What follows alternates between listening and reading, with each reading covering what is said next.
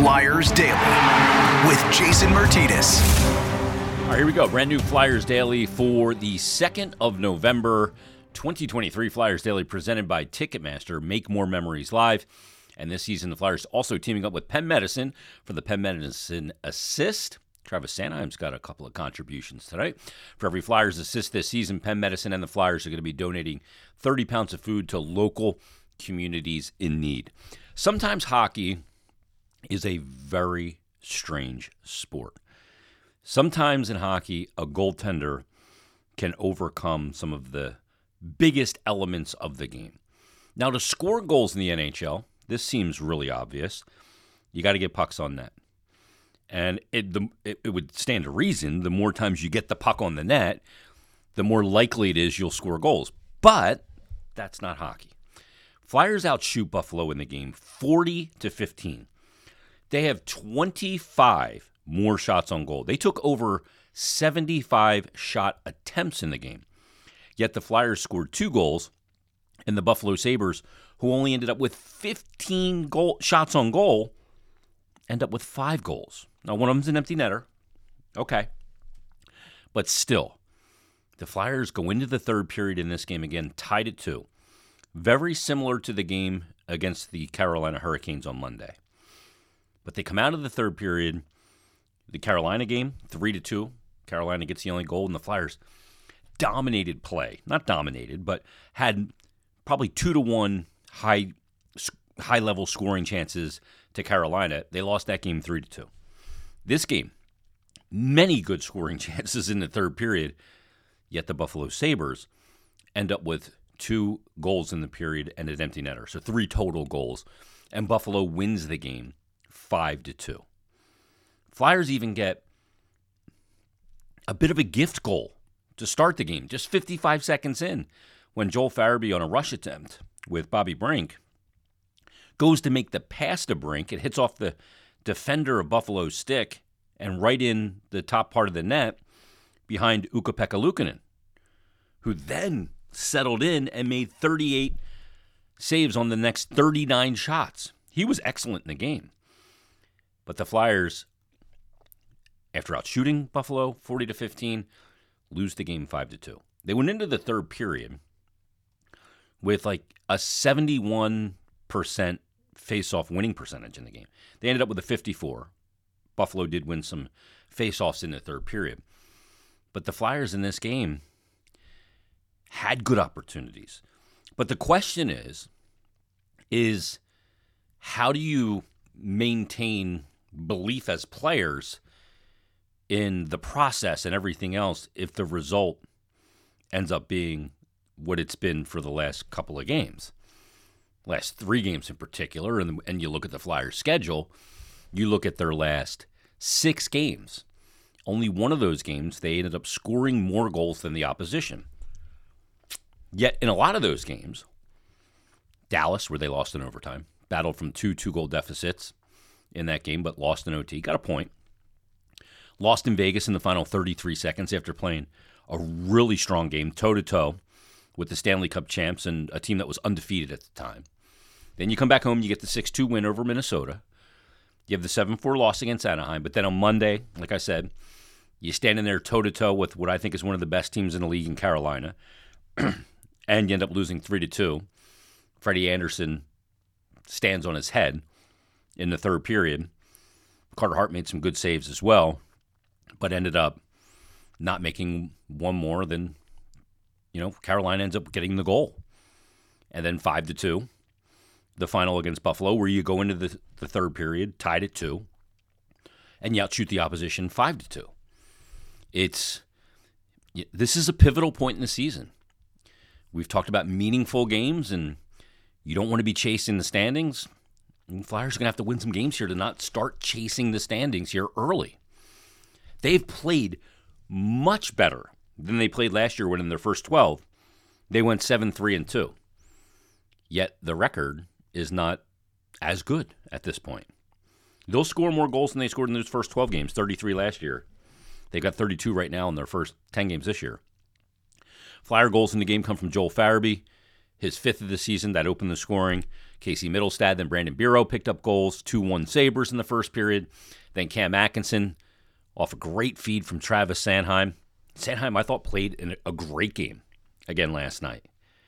Really good, nifty feed to Cam Atkinson. He also assisted, by the way, on the first goal.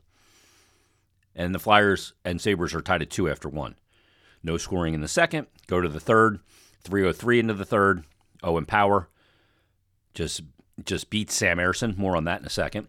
Tage Thompson makes it 4 2, and then Brandon Biro gets the empty netter. His second goal of the game, second goal of the season, and the Sabres win the game 5 to 2.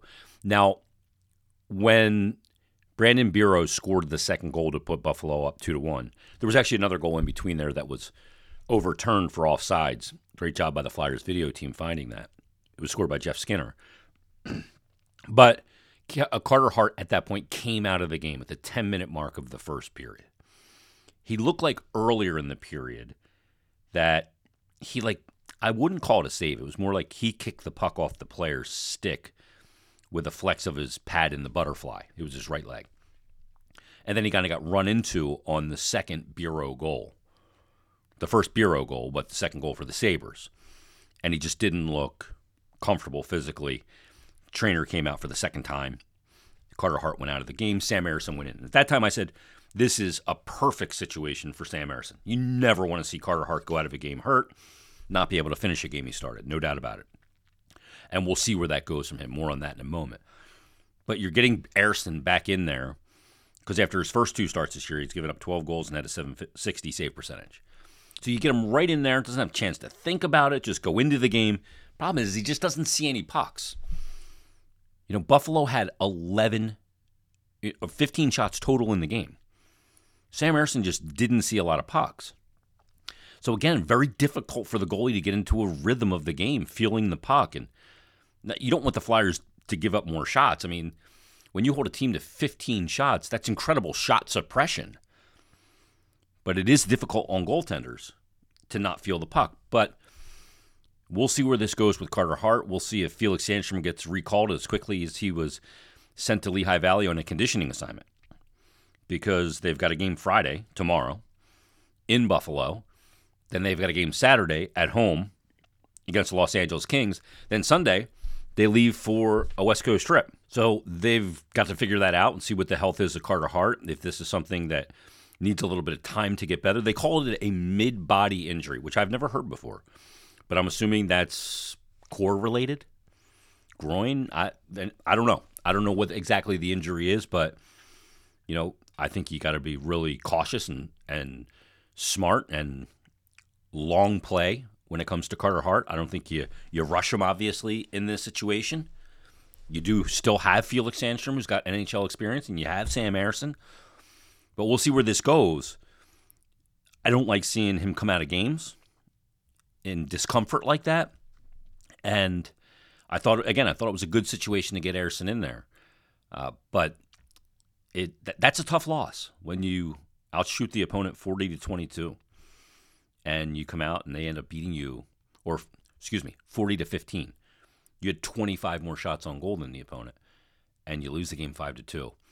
Now these home and homes have a way of working out where they usually split, but Flyers can't bank on that usually working out that way. They got to go into Buffalo and find a way to win a game. Then they need to come home and take on the LA Kings and find a way to win a game. It's one at a time, I get it, but this is a really, really pivotal spot in the season for the Flyers. It's early, it's just starting November. And we know what happened last November. November was a tough month for them last year. They got to find a way to turn this November around. I mean, the schedule gets a lot busier things get a little bit more congested with games. It's it hasn't been real congested just yet in the first month in October. It's going to get congested in the month of November. Friday in Buffalo, Saturday against the Kings, Tuesday at San Jose, Friday at Anaheim, Saturday it's a back-to-back with Los Angeles to wrap up the season series with the Kings. Then they'll fly home for a day or so then fly down to Carolina, take on the Canes. And then they're going to come back home to take on Vegas, Columbus, the Islanders, the Rangers, the Islanders, Carolina, New Jersey. You want to talk like after you get through maybe that Anaheim game, and Anaheim's off off to a good start. But then you're looking at when you come back home to finish up the road trip, Carolina, Vegas, Columbus, Islanders, Rangers, Islanders, Carolina, New Jersey. That is a tough, tough tough schedule. I mean, that's probably the toughest stretch that they may have all season long. Carolina twice, the Islanders twice, the Dev, I mean, and Vegas, the Cup champs again. That's going to be the toughest, toughest stretch of their schedule the entire season. I've looked over the schedule. I don't see any other areas that are tougher.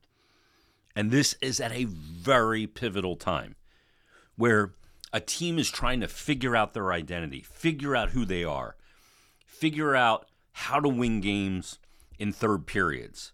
That hasn't been a trait that they've had so far. They haven't been able to push it over the goal line to get a win in situations where the third period's up for grabs. You know, we I always try and boil the game down to the smallest little segments. And when you're in a tie game, 2 2, or you're leading going into the third, and you come out of those games 0 3 so far, that's tough. That's a tough spot. You look at the Vegas game, they were leading 2 1 going into the third. Vegas got the game tied and then eventually won it with 33 or 32.5 seconds left. You look at the Carolina game, you were going into the third period tied at 2, you lost the game 3 to 2.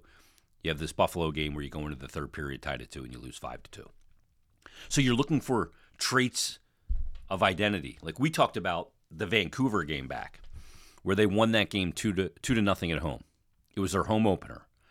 They had a really good first period, then they came out in the second period. They outshot Vancouver 23 to 3.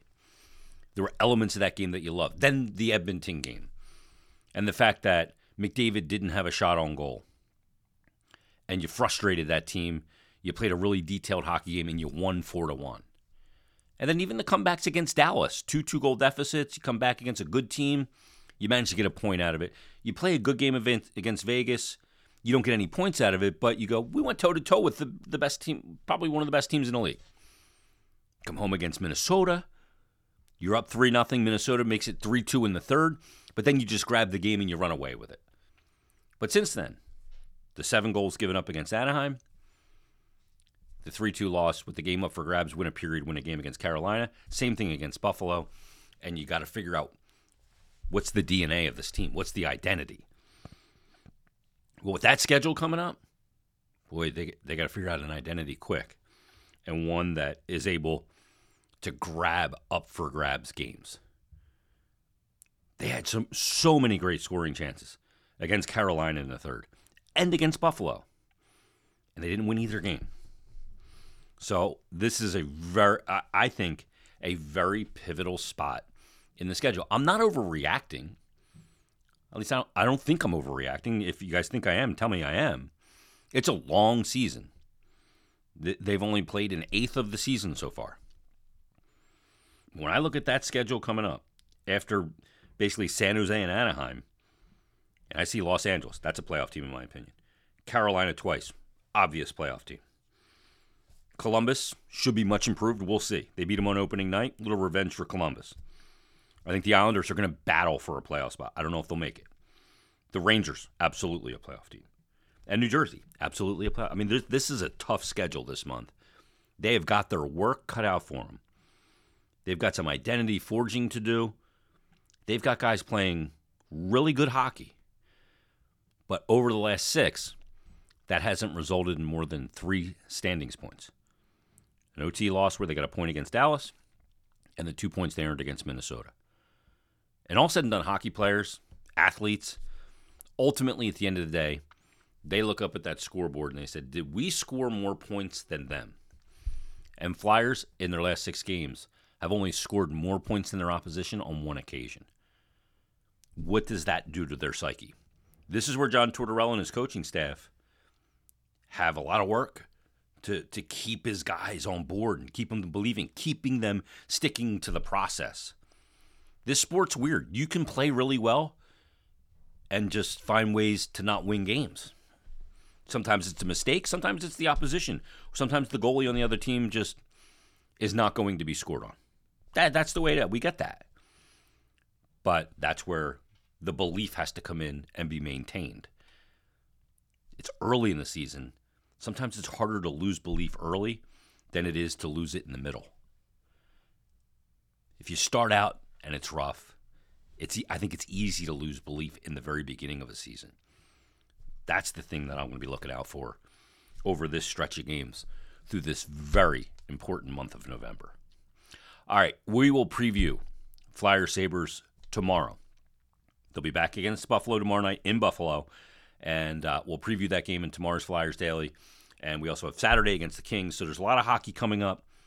We'll see if they can pull the stick back on the aircraft and get the nose pointing up a little bit here right now as they'll take on Buffalo again tomorrow. All right, everybody, thanks for listening. We'll talk to you tomorrow on a brand new Flyers Daily.